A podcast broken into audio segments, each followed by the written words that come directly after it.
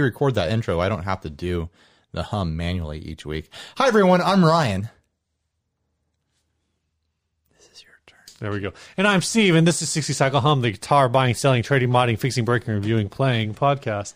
Whew, that was a close one. I didn't think we were going to make it. Yeah. This first ad was sent to us by Zoe June. It is a Hello Kitty Epiphone. Remember when Epiphone put out a line of Hello Kitty Yeah. guitars? This is an Epiphone Special 2 electric guitar cu- customized. Hell, oh kitty. My favorite part of the Hello Kitty Epiphones was the uh, the flame motif behind the Hello Kitty head. Just those hot rod flames shooting behind Hello Kitty. Hello Kitty with a difference. Original pickup, but added skull knobs, machine heads, and strap locks. Kill switch fitted where selector was originally.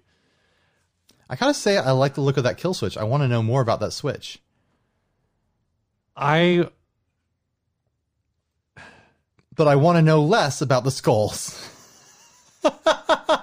he put skulls on everything. there's, skulls on the tuners. I didn't get a screen grab of it, but the t- the uh, strap pegs are skulls too, which I had never seen before. I don't know why I didn't No, screen I grab see it. it. in the in this picture though. In the main picture, you Right. can see that something's. So the thing that But there was a actually, there was a close up of it that I should have grabbed. the thing that actually throws me the most is it says Hello Kitty with a difference, as if this guitar is supposed to have a Hello Kitty pickguard on it. No, they, they stole this Hello Kitty pickguard off of the Squier Hello Kitties, which is a crying shame because those actually have decent resale value now. Yeah, They're kind of a collector's item, and they've separated that pickguard, and I think they've mangled it a bit. It looks like they opened up that pickup route to fit a humbucker in there. I don't know what pickup was in there originally, but uh, it definitely doesn't look stock anymore. It looks a little mangled to me, and that's sad. But there is something kind of fun about this too, though. The combination, the juxtaposition, really, of Hello Kitty plus Hot Rod Flames and the tackiest skull hardware you can imagine on a guitar. I Yeah, would I would be tickled pink to see someone play this in a show. Get rid of the skull stuff though. The skull stuff is too far. Dice, maybe. Even dice is tacky, but the skull stuff, come on. I'm trying to get. It's not I'm- that it's not that it's like too scary for me or too hardcore for me. It's that it's too lame for me. Skull stuff like this is boring and dumb. Yeah, the original pickguard was like fit the Fender Fender humbucker exactly. This one's been squared out ever Yeah. so slightly, which is weird. It's a du- it's a sad thing to do. I'm gonna say that the image of Hello Kitty on a guitar Oh. is more frightening and hardcore than putting a bunch of skull hardware on a guitar. Yeah, There's something more menacing about a it. A mouthless cat. a mouthless cat that is actually a human woman. Yeah, dressed as a cat. Yes, as So has thi- been I revealed to us. What part of what it is is I think the original humbucker for the Hello Kitty guitar is mounted to the body, Uh, uh, and this one. So they a- also added the screws to mount this humbucker to the pickguard. yeah, That's kind of weird. it's a it's a sad thing that they had that, that they And felt thi- they had to this do. This one, I'm looking at it. Reverb, they want five hundred and thirty yeah, dollars. no, they go for good money now.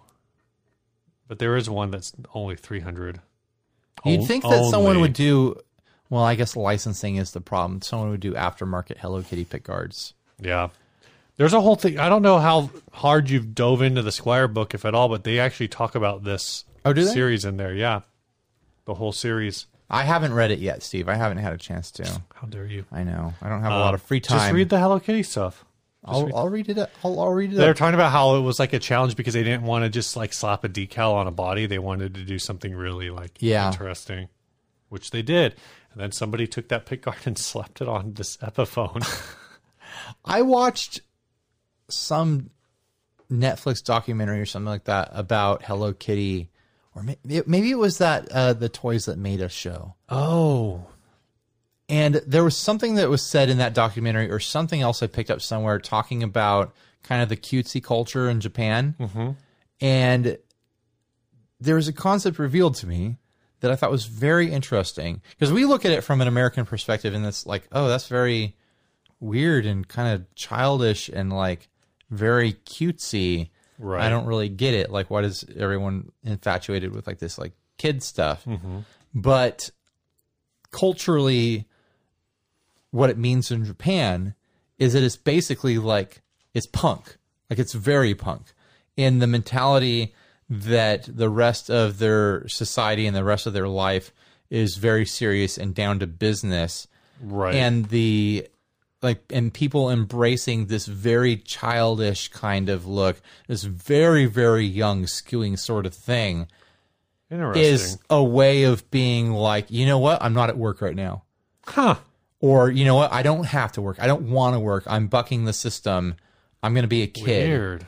so it's that kind of mentality that doesn't translate completely to an American cultural understanding. It's their own like version of like a punk rock attitude of like screw all you guys, screw your business suits. I'm going to stay a kid because being an adult sucks, you know. Man. So that's kind of I, maybe I'm super wrong, but that's what I picked up from whatever Now I, I feel like I need to I need to watch it. Yeah. Um, The the the Toys That Made Us series is great on Netflix. It's Yeah, a great series. Yeah, I really get a kick out of it. We've I wish I wish they would do more in a season because they only do like four episodes per season. we've kind of been selective on like which ones we listen to or which ones we watch. So Sure. I actually haven't watched I think anything past the second season because it's like We should do our own version and do it the guitars that made us.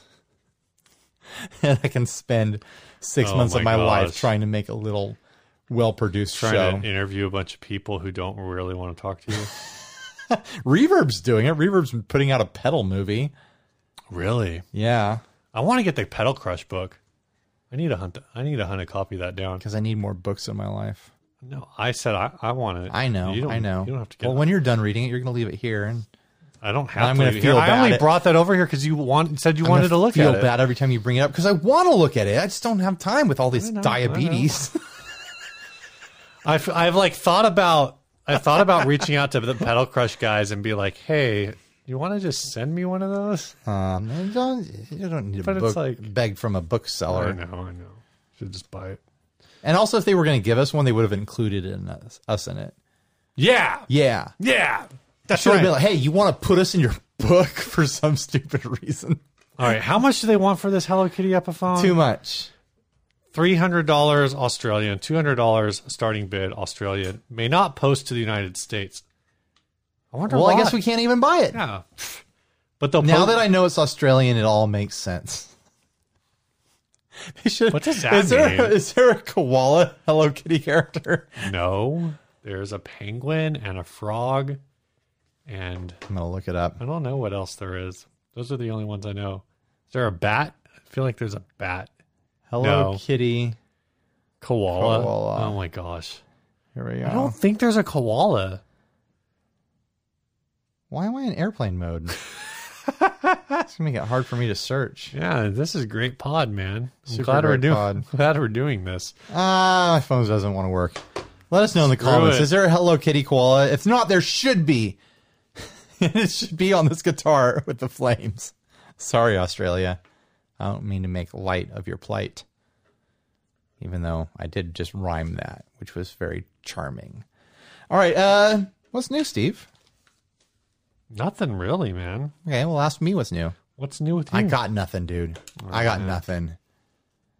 I mean, I got new stuff coming in, but I'm just I'm gonna do videos of them. I don't want to talk about it here. All right, so let's let's, do this album exchange. yeah, this album was uh, selected by me. This is my personal choice. oh, it was. It wasn't suggested by the No. in- inner circle. Okay, so you did this I did this to me. I did this to you. Screw you, Steve. Uh, this was Jimmy World's "Static Prevails." My first note on it, as I listened to the first song, was thanks. I hate it. I'm trying to remember what the opener is on that. I. This 70 is gonna be a little bit 77 rough. Satellites. This is one of your favorite bands, right? Yeah, Have you ever listened to this album all the way through? I've listened to this album all the way through. I feel like that's if- breaking the rules. I feel like we're supposed to be selecting albums we haven't listened to all the way That through. was never in the rules. Maybe that It was, was always my established own, from the beginning that this was my own designed head canon. to punish other people. Okay, I want to hear what you have to say about I've listened album. to this album a bunch. All right, I actually guys, let us know in the comments. Should this be only albums that we haven't listened to ourselves all the way through, or should it, or can it be anything? Let us know what you think the rule should be. Um, what was my first thought? Actually, my first thought was the I first like that thing you I wrote took down. notes on this album that you apparently love. Well, because I can't remember like every detail of every song. Uh, but actually, the one thing I noticed that was just funny because I I was listening to it at work. But the song "Rockstar," which is the second track, actually has a music video. uh huh. And the thing that cracked me up is there's uh, like on the chorus there's like a like a different o- overdrive, and it's a rat. Yeah. And so there's a thing in the video where like they show whichever one of the guitar players it is like smashing a rat, like the pedal. And I was like, oh man, the 90s when your pedal board was just one pedal. Yeah. Totally. Uh, I actually picked this album because I thought that this, my thought was if there was any album of theirs that would be accessible to you, this would be that album. Why do you think this would be accessible to me? Because this is like a 90s punk album. I guess This is like a, this is Jawbreaker, like a Jawbreaker Yeah. album, basically, like that vibe, or like thing that's- or like a Rocket from the Crypt, Drive Right. like Jehu kind of a thing. Like it's Yeah. this album's actually produced by Mark Trombino, who was the drummer for Drive Like Jehu, sure. and produced like a ton of bands in that genre. But I guess also produced No Knife, who you probably also hate. I don't listen to them, but I'm f- I'm fine with them existing.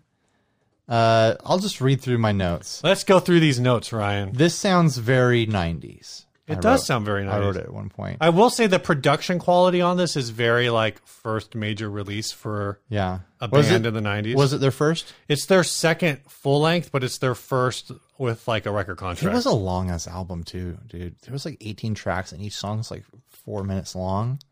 There's only 12 tracks, but each song is like four to five minutes long. It felt like it went on forever. There's one track that's seven minutes long. uh, something that really frustrates me about like because listening to this album all the way through it felt like being trapped in a friend's car in 2002 this is the kind of music everyone i knew was listening to and i couldn't get away from it and i In, I two- just in 2002? you know in the early 2000s like i could not escape like bands that sound like this i was getting dragged to like all these juliana theory shows and stuff like that and That was actually that's an album that I thought about doing because Right. a lot of people wanted you to listen to Juliana Theory's "Emotion Is Dead," and they're doing a 20 year tour of that album this But year. I've seen them live like a dozen times because that's what my friends were into, and I wanted to hang out with friends. But I never, I, I just, I don't like the style of music. And I, I wrote a note here. It's really the vocal style I don't like. If it was sung by a grunge mushmouth, I probably would have liked it a lot. and then, but there's two different. So would you say this about both vocalists? Because the two Yeah. the two vocalists are like completely different vocal styles. no, they're like doing the same genre. Like it's the genre of, of vocal style. I I, guess. I get so frustrated by this because it's like this style of music. Like I feel like people aren't hearing what I'm hearing in it Yeah. when I say that I don't like it. because so I've been I've been complaining about this style of music no, I know. since I met you for over a decade now. and that's what again like why I picked this album is because to me they're the two vocal styles are very distinctive. To me, the two but vo- they're both within a like I this mean, genre I mean, I of singing. Yes, but like I'm looking at it from the perspective of like Blink 182. I would much rather listen to Mark than Tom. Right. And sure, they're both like pop punk vocalists, but they're very distinctive. Yeah, I don't think people get what I'm saying when I don't like this this singing style or like this this the vocal style of this genre of music. Um I wrote, did these songs get played in the background of 90s teen movies because that's what they sound like. They did. Um, the song, um, Going I back think 17 was on the Never Been Kissed soundtrack. it just sounds like that like 90s background music. Um going back to the grunge mushmouth thing, uh this is referencing uh kind of the guitar quality of it and a lot of like the way the songs are played and whatnot. Uh it's emo bush. Sure. Like it's kind of got this bush quality to it, but with emo singing. I mean, I guess that makes sense. Again, you know, these are bands that are West Coast, like emo, which Sure, sure. is grunge tangential, I Right. guess. but Bush was. I mean, Bush was. Bush was like post grunge, but I Yeah, guess yeah. or whatever you want to call them.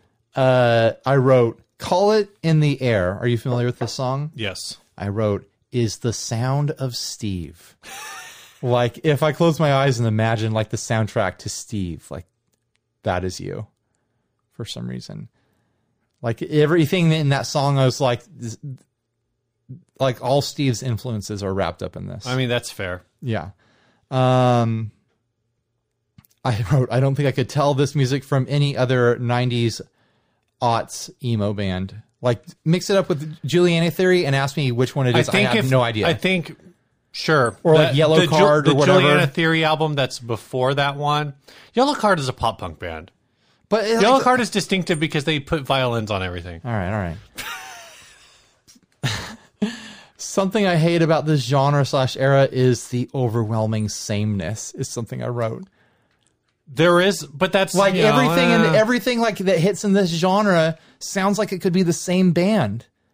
Like I've heard a bunch of Jimmy Eat World like radio hits, which weren't on this, and I feel yeah, like I recognize. before. I feel like I two recognize those. before they were radio successful. I recognize those and like, oh, I think that's Jimmy Eat World when those come on. But everything on this album just sounded like every single other album that my friends were listening to in that time that I was sick of. This is the album that started all those albums, potentially. Because what you're describing is a bunch of things that happened four years after this album hap- know, I know. came out. I don't know. I said I like the Ryan, this album has a Star Wars Okay, reference I'm gonna say something positive. I said I liked the intro and the kind of the riffage in Robot Factory. oh yeah, Robot Factory is a cool song. That, I when I was listening to it, I was like, if there's a song that Ryan actually will like, it would be this one. Yeah, I like the guitar parts in it. Uh, and then my last note is I did it. I listened to the whole thing. I survived. You survived. you made it. Um, I It really did feel like being stuck in a friend's car I think my in the early 2000s. um, so my favorite song on this album is probably Anderson Mesa, which Anderson Mesa is the song that I always thought about when, um, even though they don't sound the same, just like the imagery, excuse me, uh, of uh, of that song for the our song Twenty Eight Steps. uh huh. Like I had a lot of the same imagery Sure, sure. in my head. Just, just like desert, like this is desert music. So- Everyone just you wants to be in this the is desert. desert music? Everyone just wants to be in the desert. Right. Uh, something I a memory I had when I wrote down the overwhelming sameness comment is we were at a show with our buddies who were, in a band that we would play with, and uh, another band was playing uh, one of these you know punky, emo sort of outfits, and our friend was standing next to me, and he started to like mock the vocal melody. And he'd be like, blah, blah, blah, he did this, and like, and now he's going to go to this, and he like predicted the vocal melody line, Right. and it's like they're all doing the same freaking thing in every song, and that's what I hear in a lot of this music. It's like, and it's a, it's what happens in genres. I'm a, I'm a, I'm a surf rock guitarist. I can't complain. Like all the songs sound the same, but there's something about that style that I really don't like and really doesn't connect with me. And because it is just so pervasive and you can't get away from it in this style of music in this genre, like it drives me bananas. I just hate it. Sorry, Steve. Sorry, I don't like I your favorite have, I should have done their album before this one that nobody that nobody likes. I'd probably love it. I kept trying to think while I was listening to it, like, what does this remind me of? Like, there's, I think there was something in my collection that this reminds me of, and I think it just, I think it's just that's what everything sounded like during that time. Like in that late '90s, early aughts, like everything sounded like this, and I couldn't get away from it. And uh, like every show that I went to sounded like this. Right. So thanks for taking me down memory lane, Steve. it's a real nostalgic trip. All right. If you're in the inner circle, um, you guys have been suggesting a lot of albums. Let us know if you want us to like only pick albums we've never listened to. I think it's more interesting if we do it that way. I think it's more interesting to make you listen to Taylor Swift. But pick a Taylor Taylor Swift album you haven't listened to. I've okay, listened, okay, all right. li- I guess I haven't listened to her country albums. all right. Do You want to listen to a Taylor Swift country album? I don't know if I want to listen to anything, dude. We're doing this because I haven't been listening to albums and I need to make myself do it. Maybe I don't want to listen to music anymore, especially after this one. Dang. I've been very open about my hate for emo. I know, that's- but I didn't know it was so Jimmy Eat World specific until today. it might not be. Yeah, I, well, I think like their later stuff that gets played on the radio, I'm like, oh, that's fine, that's Because- whatever. well, and so that's it's, the- it's more developed into like their own sound, where this is like just a lot of the same. And I mean, that's the flip side of it. Is I But I, thought can about hear, I can hear the potential in the in the in the music side of it, the instrumentation side of it. We're like, oh, these guys, these guys have more going on than your standard '90s and aughts Right. emo band. Like they're doing some creative stuff here, but then it really is like the vocal styling. and and so I thought about that a little bit actually when I did this because I was like, oh, I could pick like a newer album Right. where it's more radio friendly and more hooky, but then it's like. Uh, I, then it's like now I start getting into albums that I don't like. Right. Right. Right. Totally. It's like, mm. and if I really wanted to be like fully punishing, I would have just gone with the album after this, which is the album that all the emo kids love. I was I'm gonna say like I need to pick an album now that I think you'll hate, but I honestly can't think of There's like no, there probably isn't one. something that you would hate. You tend to just listen to everything. That's right. I don't know, man. I say that hating music is part of loving it. So maybe you don't love music if you don't hate music. Maybe, maybe. I th- I think I'm sure you could find something that I hate. The problem, the question is, is can you find something that I would hate that you enjoy? I think that's a I think more you. difficult question. I think you hating something is something I would enjoy. So I'm saying, like, if you, uh, you know, if you want to throw on a Disturbed album, Oh, sure. you know, oh, we could go cheap. Who knows? We might listen to something like that and be like, you know what? It's fun for what it is. I will say that, like, uh, an artist that, um, that I feel like I don't want to like, but uh, is like Avenged Sevenfold. But every time Bat Country comes on, I'm like, yeah, I could get down to this.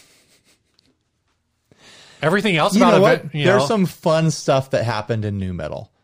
yeah. But- There just is. Maybe we, maybe this just needs to be uh we need to have a future mutually assured destruction where one week we listen to the first Linkin Park album and, and then after that we listen to whatever the smash successful Limp Bizkit album. We should do a week where we listen to albums that are hot right now yeah. that we haven't necessarily listened to. oh, or that's a know. problem. Steve has listened to everything, Yeah.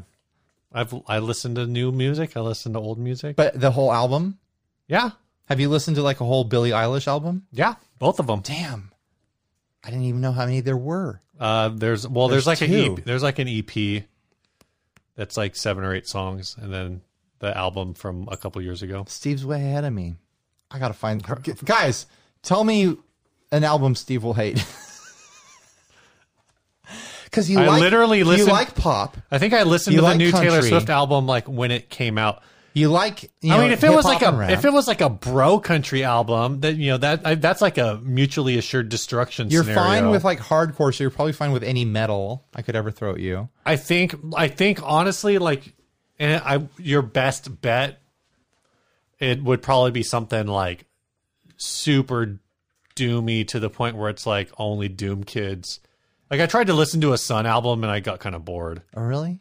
Like I was kind of like, okay, I listened I, to see what. I listened to Doom Pandora on the way up to. NAMM last year, and I was like, I need to listen to this more, and then I never did. Yeah, there's I actually enjoyed it. There's like some of it, but like you know, you're talking about in this like melodies being predictable. Right. Like there's definitely things where I'm like, I They're working this with, like, this four is- notes. This is really cool, but like, okay, uh, let's see, one. Okay, I've counted eight measures here, so they're probably going to change to the next note soon.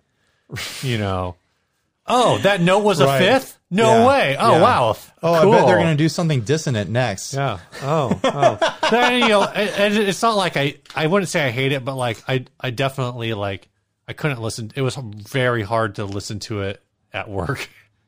Maybe I need to go and a deep dive into some sort of like world music or something. Well, I think you know you meant you talked about like. um Oh yeah, you could. That could be.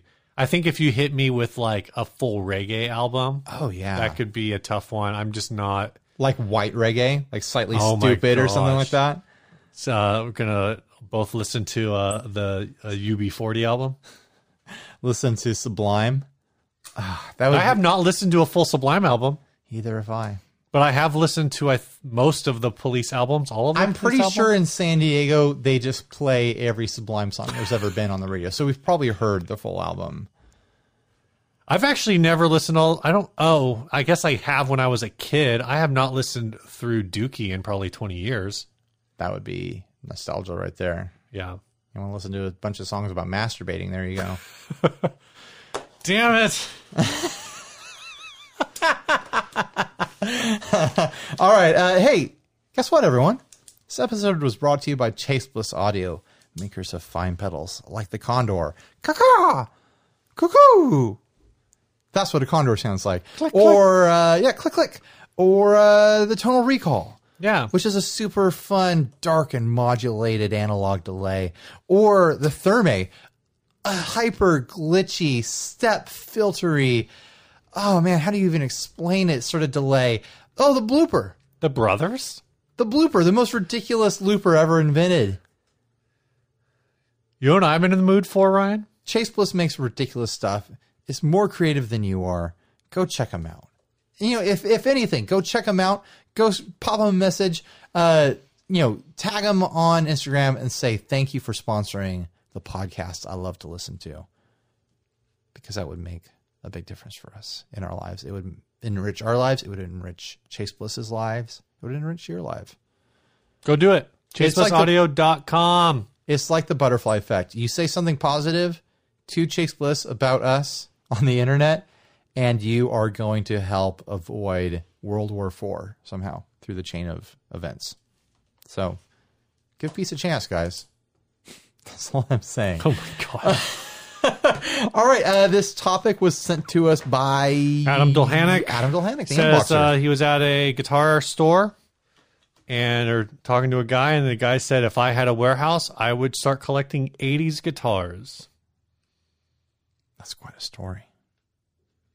If That's you the had topic, a, right? If you had a warehouse What kind of guitars would you put in? and you were going to collect from a decade speculatively that they would increase in value would you go 80s or would you go for a different decade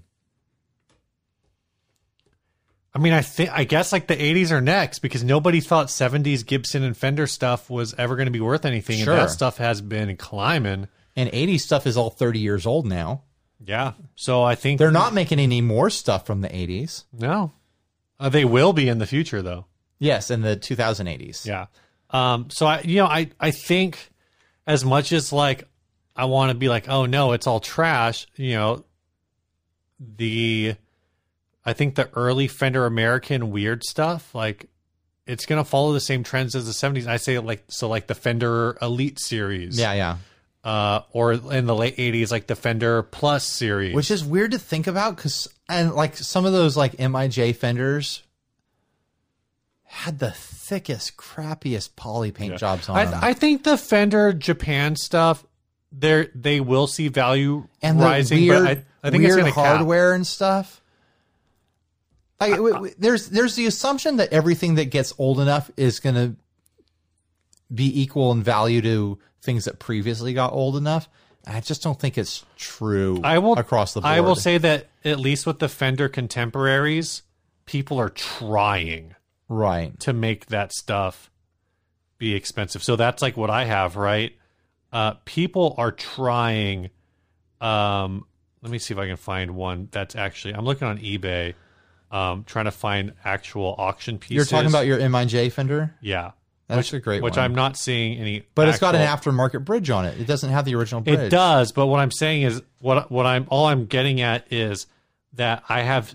I looked those up on Reverb last week, and people are trying to get like a thousand dollars for the original, like the all the original parts. A thousand, twelve hundred dollars for those. Yeah. Which I'm just like, I mean, the neck on yours is one of the best Strat necks I've ever played in my life. Like that guitar just melts into my body. um, I'm looking at buy it now on eBay. Buy it now.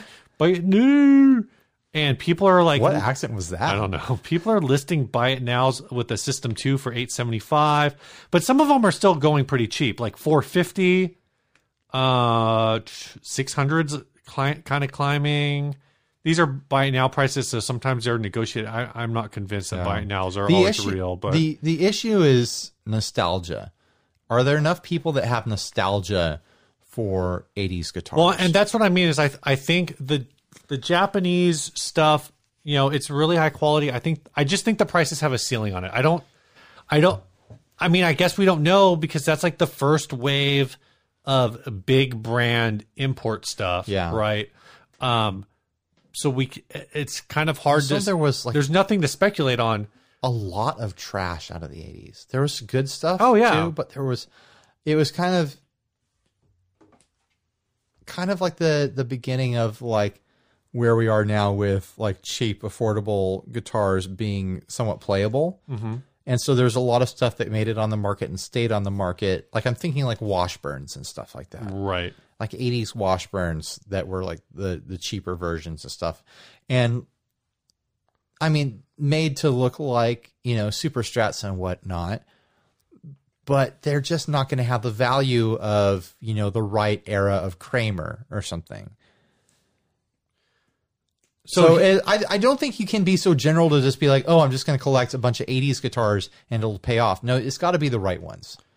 It's got to be very specific guitars for there to be any sort of investment payoff. And it like some of that is so speculative. Like, how could you ever know? Well, I think so. I think that's the tough thing. But what I'm looking at right now, and the, again, these are just what people are asking for. Have you ever played Adam Strat, the the Silver Strat? Uh, Rather, I should say, have you ever oh, played Chelsea Have Strat. you ever played Chelsea yes, Strat? yes. People are trying to sell those for over fifteen hundred dollars on eBay. But those were worth quite a bit of money when we met her. No, they weren't. How much were they worth? Not over a thousand dollars. So that's what I'm saying is like these guitars that work Right. because they're weird push button. Yeah, I yeah. mean it's push button selection. Yeah, that rubber grip on the knob, so you don't yeah, lose all your that, grip. all that kind of funky stuff. Like people, people, are, trying to push that now. people are trying to drive that the same way. So, so you know, again, like I, I've said it already. I always assumed that was like a fourteen hundred dollar guitar when we met her. I think it. I think you could get those for like eight or nine hundred dollars at the time. Still, that wasn't bad fifteen years ago. No, but you know, at the same time period, you could also buy like seventies strats for like a thousand dollars. That's true. and those now 70s strats are like 2500 plus those were instruments that people said like oh that's fender's worst era. And the eight, the early 80s stuff is kind of the same thing. Like it was fender doing weird things trying to get their feet back on the ground. And there are certain models that that did see price increases sooner. So like the dan smith era strat like the all the walnut strat that was the strat. Like they they had a niche but i think those types of things are going to start seeing increases. And i think if it's tied to like an american Yeah. built instrument it's same thing with gibson like their american stuff you're going to start seeing that go up something that would be interesting is uh whether or not instruments like the Sonex and the gibson marauder start to see price right. increases because they've seen a little bit of flux, but I'm still seeing like the last I checked, which was pretty recent, I was still seeing those in like the six to seven hundred dollar range at the most. Yeah. Some of that's just because it's hard to find those in in Well, decent condition. Yeah, it's one of those guitars that because it was kind of cheap and people didn't really want them, they got a little bit mangled yeah, and There's- parted out. Some and of them got a lot mangled. you know, like that's the story of like the Mustang, like the Fender Mustang. You find it mangled all the time because people didn't want them for a long time, and so people were trying to turn them into things that they did want, which always was disastrous. Um, I don't know if if I if I was gonna collect guitars on speculation that they would be worth more money, I would start collecting the quirkier Fenders from the '90s starting through now, like, Like the- Supersonics, Vista era stuff. Uh, you know, like the Venus and you know uh, Jaguarillo, Mm-hmm. uh, Cyclones and stuff like that. I tried to look up the price of Cyclone twos. Is it the one with all the all the Jaguar pickups in it, Uh, or is that the three? I forget. And I couldn't believe how much they they go for now. Yeah. So you, I wish I'd bought all of those when they came out. you can still get a Sonex 180, the Gibson Sonex 180 for as low as like 350. Wow. But there are people who are trying to sell them for like 8 or 900 dollars. Right. Like and that could be an indicator if people are trying to get those prices that eventually maybe they hit those prices. I, What I were don't those know. Gibson guitars that were that really wild shape and they were like their Floyd Rose? Uh, the in, humbucker, was it the single humbucker. M3s? yeah, I think so. I wouldn't mind owning one of those. Chelsea has the ba- the bass version of that. Speaking of Chelsea again, Yeah, but that's like all, that one is uh, An that's Epiphone. the Epiphone. but it's the same body style. Yeah, the same. Yeah, I knew a band that that was playing that guitar, and I just thought it was so cool at the time. somebody. This says it's sold, but I don't know. This is a Fender Deluxe Series Cyclone 2003 ultra rare Vault version. Basically, it still has all the case tags attached and whatever. That eBay is saying sold for twelve hundred dollars, which is just Yeah, that's what they're going for now. And they were like they were like 500 new. Here's a Cyclone 2 at 14, almost 1400. Yeah. They're going to come out with a Squier version that got leaked. Yeah. It's just not going to have the Jaguar pickups in it, which might be better. I don't know. Not everyone's going to like Jaguar pickups, but I like Jaguar yeah. pickups. People are definitely trying to sell the MIM Cyclones for like as close to a thousand dollars as possible. yeah. You know, some of that is dependent on um what pickups and stuff they have. But Fender does all these like quirky short run things, and I think that there's collectability there because Yeah. you can't get them again. I will say like and they never put them out from the same uh, country or the same factory or the same configuration again. Mine is a little beat up.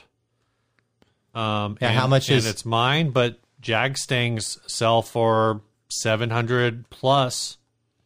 I should buy a Jagstang. That's a you know, you could fill a That's the cat meme for me. I should buy a Jag Stang. Um. This is here's one that sold for nine hundred and ten dollars. I got mine for. It's crazy that the I got- Cyclone is going for more than the Jag Stang. It's because a Jagstang is a piece of crap. it's just a weird, you know. It's a half. It's it's a half built guitar. Um, But it has more like prestige behind it. Because yeah, but the it's a Kurt longer Cobain run, guitar. and they reissued it a couple I times. guess so. um, you know, they ran it from eh, they ran it 95, 96, and then they ran it again in like the early 2000s. I have no business wanting more guitars. But but bad idea. legitimately, like the Jag thing could be something where if you're just gonna fill a warehouse with guitars, just go out and buy as many Jag Stangs at like five hundred dollars as you can find right now. Yeah. Just put them in a warehouse for another ten years. I bought when my I granted like But I got if you're going to talk about things to collect to invest in, guitars take up so much space, and you'd really rather play them. And space costs money, like warehouse space costs money. I don't think it's a good thing to do. Well, and the whole thing is, is like people are always like, "Whoa, well, if, uh, you know, if you bought a Fender Stratocaster in 1957 for two hundred and fifty dollars, well, that that's worth like thirty thousand dollars or fifty thousand dollars now." It's like, yeah, but if you would have just bought like Gold. two hundred, no, not gold, actually, uh, but if you would have bought like three hundred dollars in just like uh, uh, mixed a mixed stock fund, Sure. in 1957 and you know that part of that was like a couple bucks in IBM or something like Freaking go back to 1957 and buy $250 in real estate. I'm just saying I wish I could go back to the beginning of the season and put some money on the Cubbies. I bet you could buy a plot of land in San Diego in 1957 for 250 bucks. oh yeah. That would make you a multimillionaire right now. Uh yeah, that's would not surprise me at all.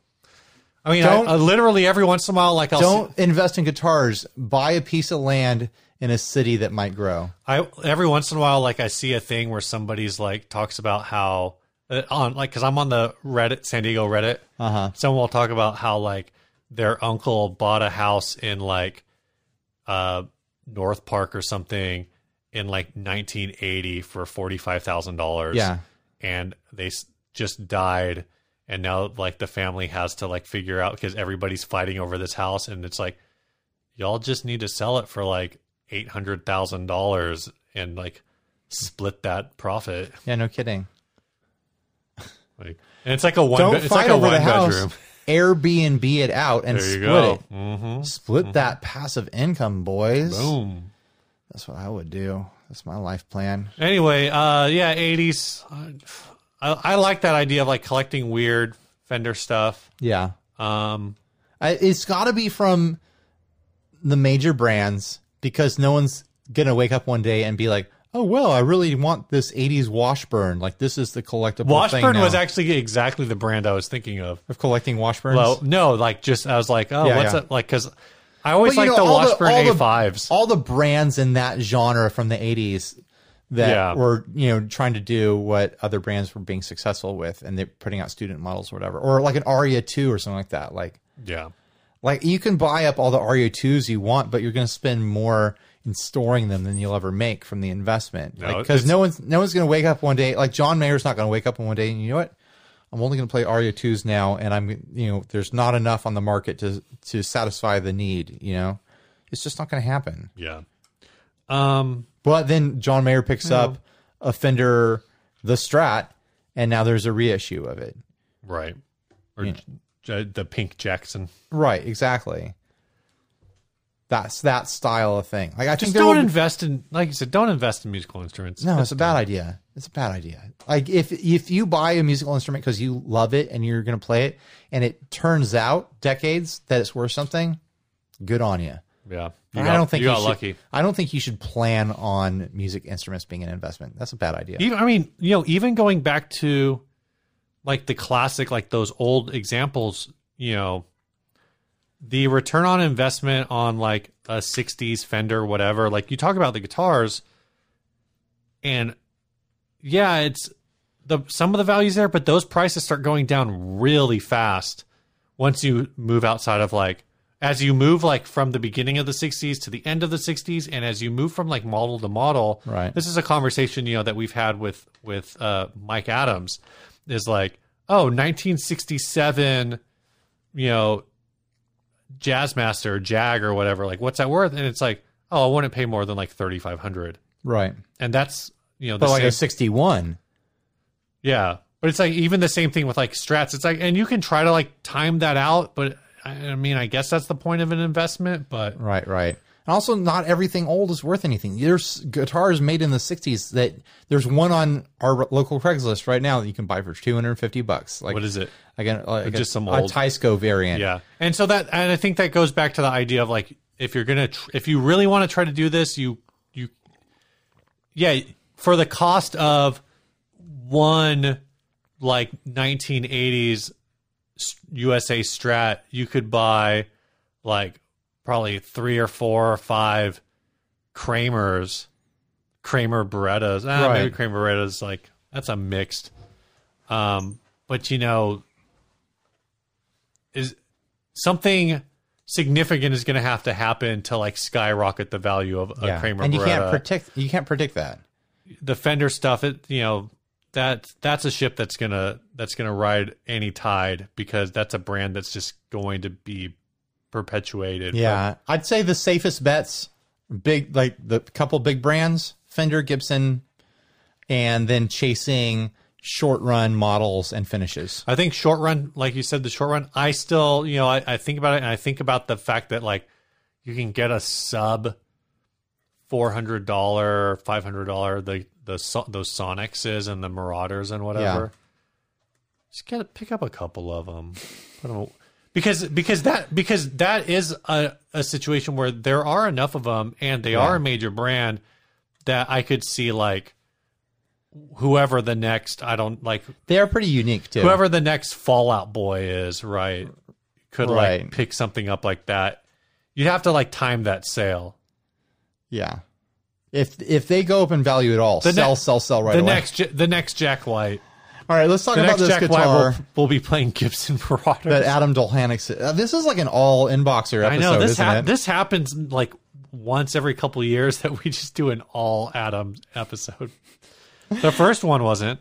But uh, this this guitar has been floating around on different groups. I've seen it posted other places Yeah, too. this was actually posted by some. The person who posted this in that group is also in um our group. I Okay. think, uh, or at least is in a group that I'm in, which is uh, Eugene Ivanov. so we're looking. We don't have any price information. Any, I, I don't think it's even a listing. I think it's someone showing off their guitar. Uh, it's a cherry red SG. Looks very nice. Uh, P90 loadout. But the twist, and there is a twist, Steve. The bridge has been replaced with a Mastery. What? And uh, the stop tail piece is missing.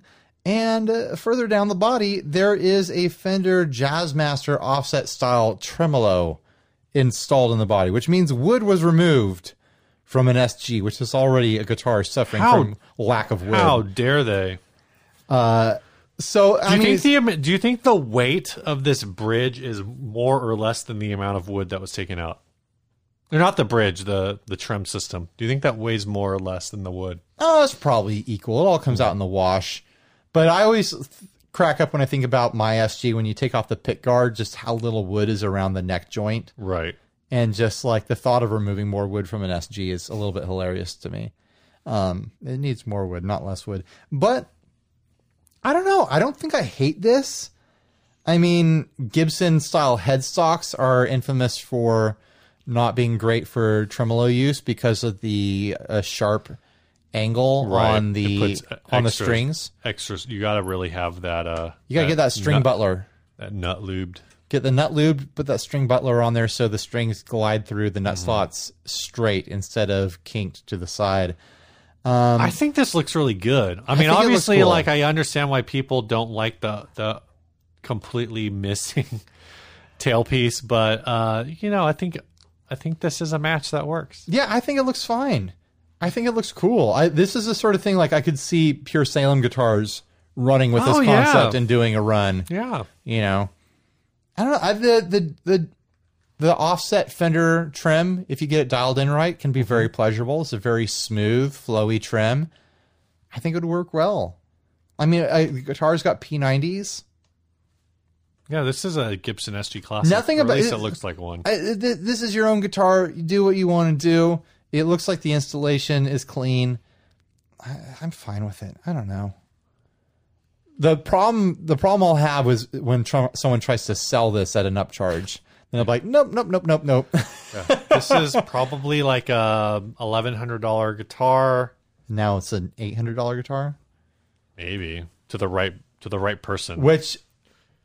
I mean, if you really want to get your money out of it, take the Mastery out and sell the Mastery separate and put a Tune-o-matic back in There there. you go. Or a roller bridge, like a cheap roller bridge. Yeah, I wonder if they had to do any sort of modification. I don't. I don't remember if the posts are a different width on a Jazzmaster bridge versus a Tune-o-matic. I'd imagine they're a little different. I have no idea. So there might be some sort of modification underneath that pickguard there to allow that bridge to exist. Let us know in the comments if you know the tech specs between the two bridges, like if uh, if they had to do some redoweling there in the body. You don't think Mastery makes a version of their bridge that's just a a drop in tom replacement? No, I don't think they do. Oh, I think it's in, entirely specific to Fender guitars. really? Yeah. I might be wrong, but that's been my impression all along. I That's- just have no idea. I've never. I mean, I've I've never had to look that up. I don't know. I don't know. Uh, hey, Steve, when have you uh, ever felt like a poser right now, in a musical situation? all the time. Did Adam ask that question too? Adam asked that question also. That's our next topic. Pull it up. Read the whole thing. because I don't I don't remember the direct quote. Um, If you feel so inclined, sir.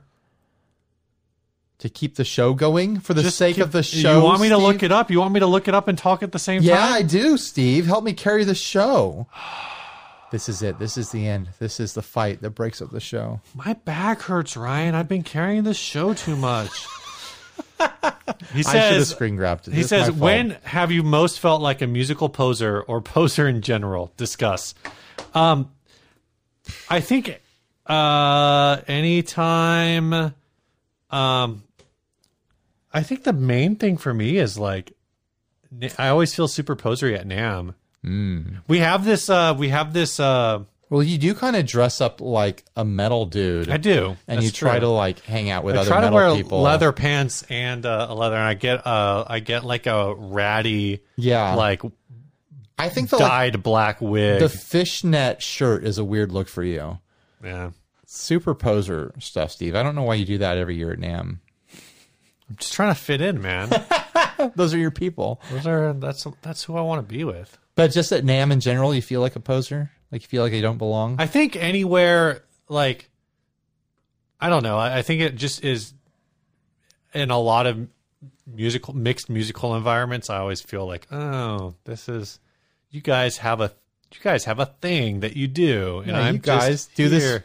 Weirdly professionally, yeah, and huh. I'm just a hobbyist. But I mean, there's like a lot of people at that we know at NAMM who are hobbyists, and I'm like, man, you're really good at this. Like, Right, you're right. really good at guitar. well, it's because their hobby is playing guitar, where our hobby is buying guitars. That's true. There's probably a lot to that. There's probably way too much to that. uh, this is a, this is kind of a weird one for me. Like I always, I, I al- always say it that in Dinosaur Ghost, my band that's pretty much not active now. We haven't played in a long time. I even though I'm the songwriter and kind of the creative force behind it, I am easily the worst musician in the band at any given point. Right. Like I just am, and the fact that the other musicians are good. I mean, oh, is that oh. any different than any other band you've been in? No, but it allows me to prop up this concept in my head that I tried to put Right. together. And it's like, yeah, I'm writing the core of the song as it starts, but then, you know, Ariel and Mitch and whoever's drumming for us at any given time goes like, "Oh, I see what you're trying to do there. What if we do this, this, this, this?" And I'll be like, "Yeah, that's what I was trying to do." it's like kind of like I'm the first person on the soccer field to kick the ball, but then the rest of the team carries it through to the net or You're just whatever. like, all right, guys. And it's like, yeah, I guess I started that, but everyone else kind of like did the real work. right. Right. Like I had the idea, like, oh, guys, let's kick the ball that direction, but then everyone else did the hard work, you know, or did the actual skilled stuff. Um, so I've, you know, in my in that band for sure, just because uh, Ariel and Mitch are kind of beasts of players, um, I I would feel a bit of like a poser. I think you know, based on kind of conversations that I've had, um, with different, uh, different YouTubers Mm-hmm. in our like field of YouTube, like in our little corner of YouTube, Sure. I think a lot of, of uh, I think a lot of YouTubers have at least some level of imposter imposter syndrome. Oh, going, sure. Where Well, I like, did that. I did that video at 42 Gear Street where I walked around and asked everyone like who the best guitarist there was, and then who Right. the worst guitarist was. And a lot of people said, "Oh, I'm the worst guitarist." Yeah. because that's how we all think of ourselves. We all think like, "Oh man, I don't play like that guy. I don't know those Yeah. riffs, so I'm just the worst." and there's always that thing where it's like and and you know so i say for me like i'm i'm really uncomfortable in musical situations because i don't have a comfort zone or at least my comfort zone like doesn't make sense like doesn't right. i don't feel like makes sense Steve but, has no comfort zone. but i mean like It, there's like a personal bubble around Steve, and everything inside of it is discomfort. it's true no but you but you know what i mean so it's like so like in the 42 gear street example like i there are well one everyone you know nobody's gonna say like i there were definitely some people who said you were the worst guitarist but it, it was supposed to be like a joke because Right, right. you're the one who's asking the question but i think that's I, I sincerely think I was the worst guitarist you probably were there or at any of those events. Um, but but I think you know there is there's also recognition that like from other people, you know, as as stupid as it was, like the video you did with Steve Vai, Right. where you like where you take the guitar and like he d- tries to he does tries to play like whatever I already forget Wipeout. Yeah. was it Wipeout? Whatever surf song he, he like starts to play, and then he's like, "Oh, you want to play?" And you're like, "Uh," and then you play the same song, and he's like, "Don't."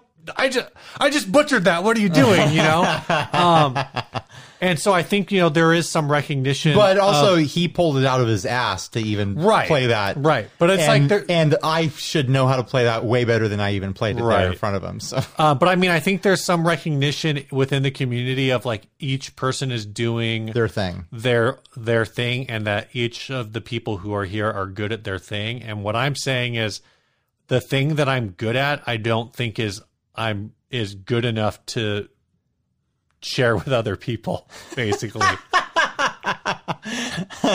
so it's just, it's it's this really I think you, no, I think you're a very good bassist in a band setting. it's a really weird existence where like I'm actually the the booth at I I feel like I'm talking so much about NAMM, but it's the place where I feel the most like an imposter because I'm surrounded by like hundreds, if not thousands, of musicians who are way better than me. Right. The one spot at NAMM where I feel the most comfortable because everything there is so weird to begin with is the Fuzzrocious booth. Mm, yeah. Like I will go to town on Fuzzrocious pedals on bass because it's just like there's something comfortable about them for yeah. me. They kind of reinvent the wheel, so it's like you don't have. There's no expectation Well, going into it. There's that, and I think they they don't they don't fit in a they don't exist in a space. So like I go to the Darkglass booth and everything there is like bass fuzzes and bass drives and whatever, but I feel like I gotta do something because Dark You Glass got to do everything's like bassy. really clean and shiny and everything there's really clean and shiny and um Ryan he always has like this Dunable bass there and his pedals and it just like I said it just feels comfortable and it just feels like go to town and make noise and it just works like Yeah. for like I'm comfortable there um and there were other booths that I was in where like I was like well I know like five or six chords that I can string together and make some cool sounds. And as long as I just try to make those sounds sound cool and don't try to do anything outside of that, like I'm to be fine.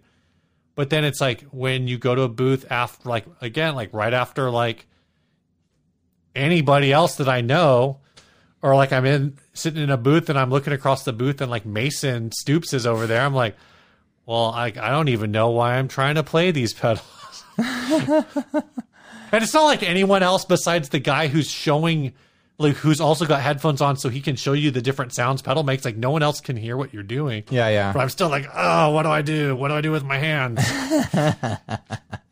I don't know. Yeah. That's how I am like a lot. Like and I and like you said, like I I do get like a lot of compliments in in group settings where like, oh yeah, like that that like walk right there was like the perfect addition to a song. Yeah. And I'm like, okay, cool, thanks. Every I, time I I've felt really awkward doing it. Every time I've played with you in a band setting, you always you're just one of those players who who knows where to live in the song. Oh, thank you.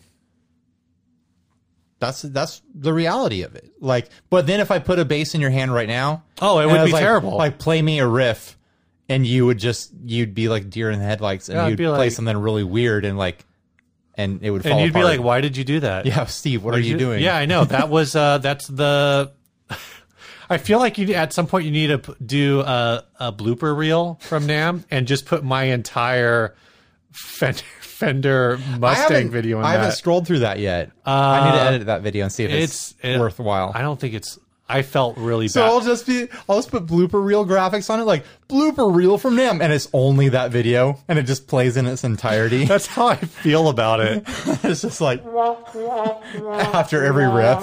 Lit- literal. Okay, so literally, like I said, like I went from there and then I went down down to Fuzzrocious, and the entire time I was in Fuzzrocious, I was like, why did I not play any of this? Right. It's so weird. I don't know. Sure. I just needed to put a crazy fuzz onto the, your bass patch, and then you would have been fine. I don't know, man. All right, let's uh. I want to, you know, I, I, let's up, like obviously. Sure. Apparently, this struck a nerve with me. So it struck a chord. I have a lot to feeling say about about this, but you know, leave something in the comments. Let us know what your musical situation is, where Like you when you where feel you like feel out of place, where you feel like a poser, where you feel like you just don't belong. Yeah. Maybe it's not musical. Do you have any not musical situations? Uh, I don't know. I'm I'm generally just like not really at place in the world anyways most of the time. So I'm Do you ever look at Paul Frank's Instagram account and you're like, why am I even making art? Um, you know what? No, like I know who I am as an artist, and I've I've never been like, oh, that person's so good. Why do I even bother? Because I can get people to pay me to do Yeah. what I do, so I don't worry about it. That's true. I've never like I I don't know. It's hard to explain. Like No, my, that, I mean that makes sense. my outlook on that stuff because I don't I don't think I feel embarrassment most of the time when other people would feel embarrassment right. even though I should feel embarrassment. And, and not to not, not to say that like music is a competition Sure. because it's not supposed to be a competition, but I think there is definitely like because it there's such a range of skills. Um, I think that there can be like it's not intentional. It's not like like I will just watch YouTubers Right. playing bass and be like, what am I doing with my life? You know. Sure. Um, and it's like they're not people I know personally. Like they're not making this video to spite me. No, they know? are. They told me. oh, okay. They're like, this is for Steve. We're trying to get him to quit. Pe- people I've never people I've never met are making videos before they actually know that I exist. um, but uh, um, The I'm trying to think of like like other other instances in your life. Like I I definitely know like for me, I do do some. Oh well, I, I'll say like running. Uh-huh. Running's not like absolutely like running is like oh this is a thing that I do for my health, Uh-huh. and this is a thing that I do because like I want to get out. Like at like the last uh the last run I went on was just because I wanted to go like run do a trail run at like nine o'clock in the morning, like pretty much when the sun was just getting high enough to really warm up where I live. And uh, it was great and it was fantastic. But then at the end of it, like, you know, there's this part of me that's like, I look at, I talk to other people who run and they're like, oh, yeah, I ran this morning, like, oh, uh, five, I, I did like five miles at like a six and a half minute pace. And I'm like, oh, I did like four miles at like a 12 minute pace. Oh, and it's like, so this, again, it's like a Yeah. non competition where it's like, you still, there's still this like inkling of like, why am I even doing this if I can't do it like anywhere remotely fast, even though I'm doing it to like the best of my own ability. Right, right. And I also know people who like run marathons at like a 16 minute mile pace, and it's like that's barely faster than walking. But those people, I don't think they care. They're just like, I'm going to go do this They thing want that I sticker on their because I want to do it. Yeah, Yeah. they they want had- they want that sweet sweet medal. I haven't. I had an athletic in inequality. Ah, I can't say the word. Inadequacy Like uh, recently. recently. Okay. Uh, I went on vacation to Hawaii Mm-hmm. two weeks ago, and uh, I had my sister brought some surfboards. Mm-hmm. I surf. Um, I had the opportunity to surf at Hanalei Bay, Mm-hmm. which is a known place to surf. Um, it wasn't huge or anything like that. It was a it was a modest day. Um, I've been having shoulder problems. I started to paddle out. It was a really long paddle, and like halfway through, I'm looking at it like I don't know if I'm going to make it. And I look back at shore and I'm like, well, I'm not going to make it back if I'm not going to make it to the to the peak, so I might as well keep going. Right. Um, I get out there. I try to catch a wave. I fumble it. I don't catch the wave. Uh, the wave pulls the surfboard, and my sister had installed the wrong little tie for the, the leash on it, and it snapped Oh. because she lo- she lost the original tie and she put like some other BS little tie in there. So now the surfboard is being washed in over the reef. I've got a shoulder that's killing me. I'm feeling out of shape because I hadn't surfed since the summer because I don't have the time. Right. Um, so I'm trying to swim. I would have just blamed that it's cold. It wasn't cold though. It was Hawaii. No, I'm saying like you haven't surfed since the Oh, summer sure. because it's cold. No, I do. I do need to buy a new wetsuit, but that's not an excuse. Um, and so this whole fumble happened.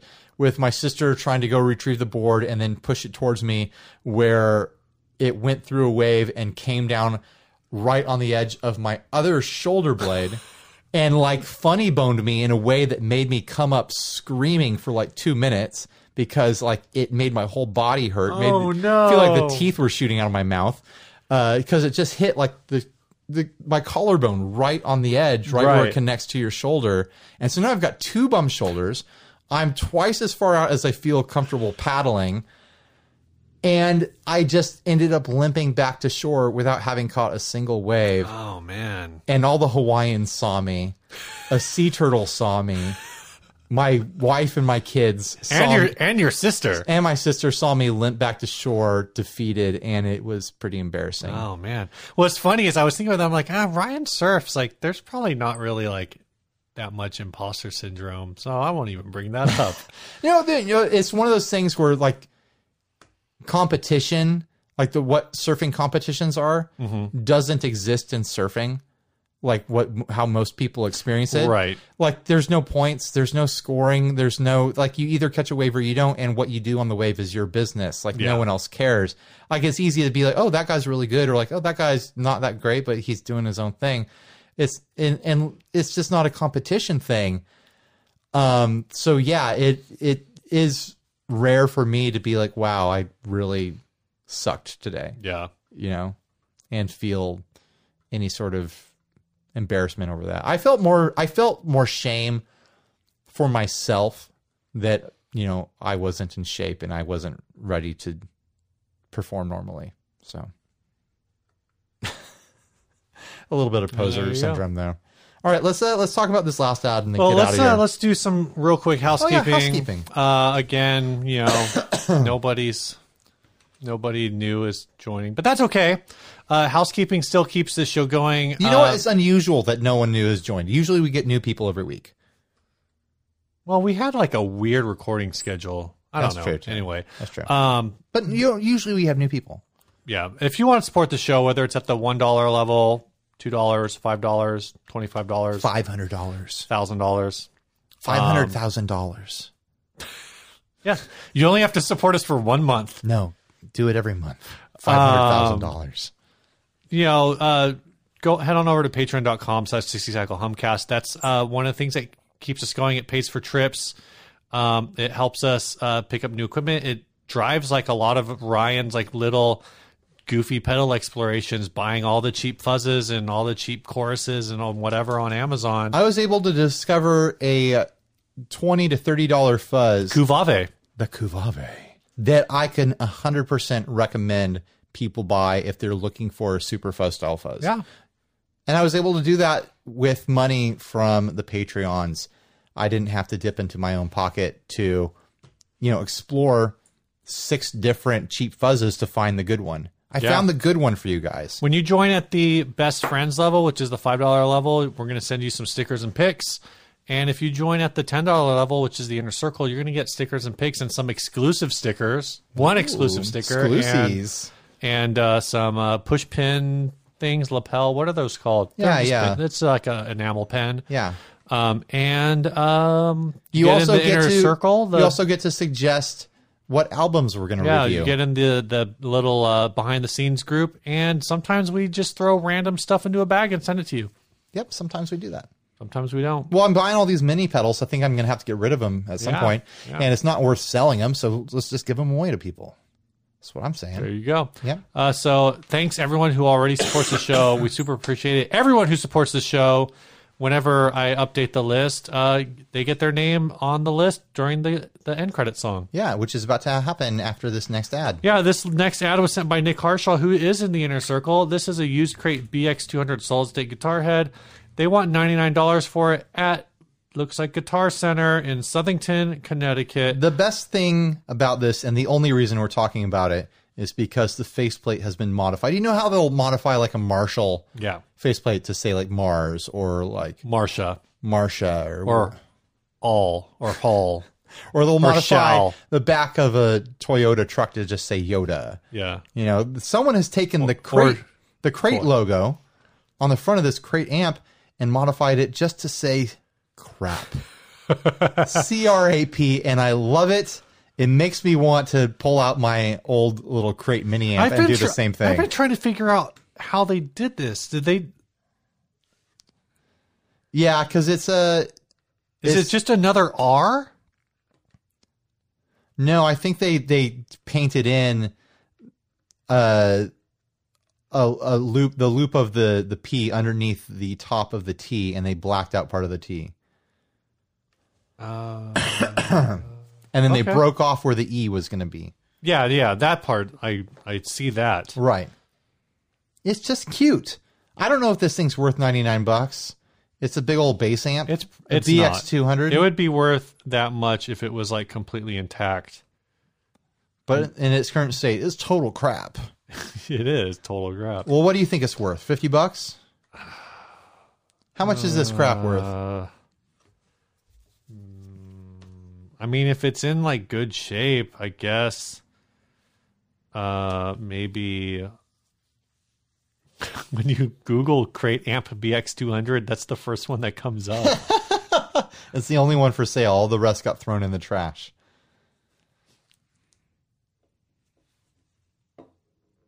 yeah, I don't know, man. Um, It doesn't matter. I I would not gonna buy I would probably go with No one's going to buy this.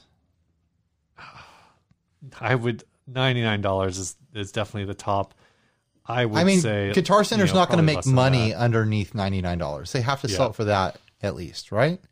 Yeah, here's Otherwise, some pawn, here's some away. pawn shop that's trying to sell it for 150, but it says crate instead of crap. So I'm not going to pay an upcharge for a worse logo. I want that crap logo. I want all crate logos to be converted to uh, to the crap the modification. crap, the crap mod. Yeah. You know what? I'm looking at this and I almost wonder if this guy like. Yeah, you're probably right. It's probably just white out, but Yeah, I think it's paint. It's a paint job. I want it to be like something extensive, where like the guy like actually took the E and like chopped it up, and then. No, no, he didn't. But that's what I want, Ryan. He 3D printed a new sign. That's definitely not what happened. All right, man, get us out of here. How much would you pay for this? I wouldn't pay for this. I At all. at all because I don't play bass, and if I did play bass, I probably wouldn't buy this Crap. this crap. All right, this uh, last song was sent. Uh, this next song was sent by Valerie. Uh, she says, "I'm Valerie." She says, "Hi, Stephen Ryan." That's right. Put my name first. Thank you. What do you think sounds better, Steve and Ryan or Ryan and Steve? Ryan Steve? and Steve definitely seems like it's more natural. It's like the more commercial sound, Yeah. I think. Uh, but you know, it's nice to feel important every once in a while. she says, "I'm Valerie, and I'm in a two-person band with my husband Luke. We are just getting started on our first few songs. If you'd like to play our song at the end of one of your shows, that'd be awesome. Our band is Killing the Flower. The song is called Shackles. We can be found on Instagram if anyone is interested at Killing the Flower. All our music is on YouTube and most streaming services. Uh, you don't have to tell everyone the gear we used, but since you're obviously into gear, I thought I'd tell you what we use. Well, if you're gonna put what you use, we're Yeah, definitely gonna gonna talk about it. it. If you're gonna write it, Steve's gonna read it. This is what Steve does. He reads things. Yeah. So this is uh they used an Electra Phoenix, which is that's a cool '80s guitar. You want to talk about? If you just want to collect cool stuff, go collect some Electras.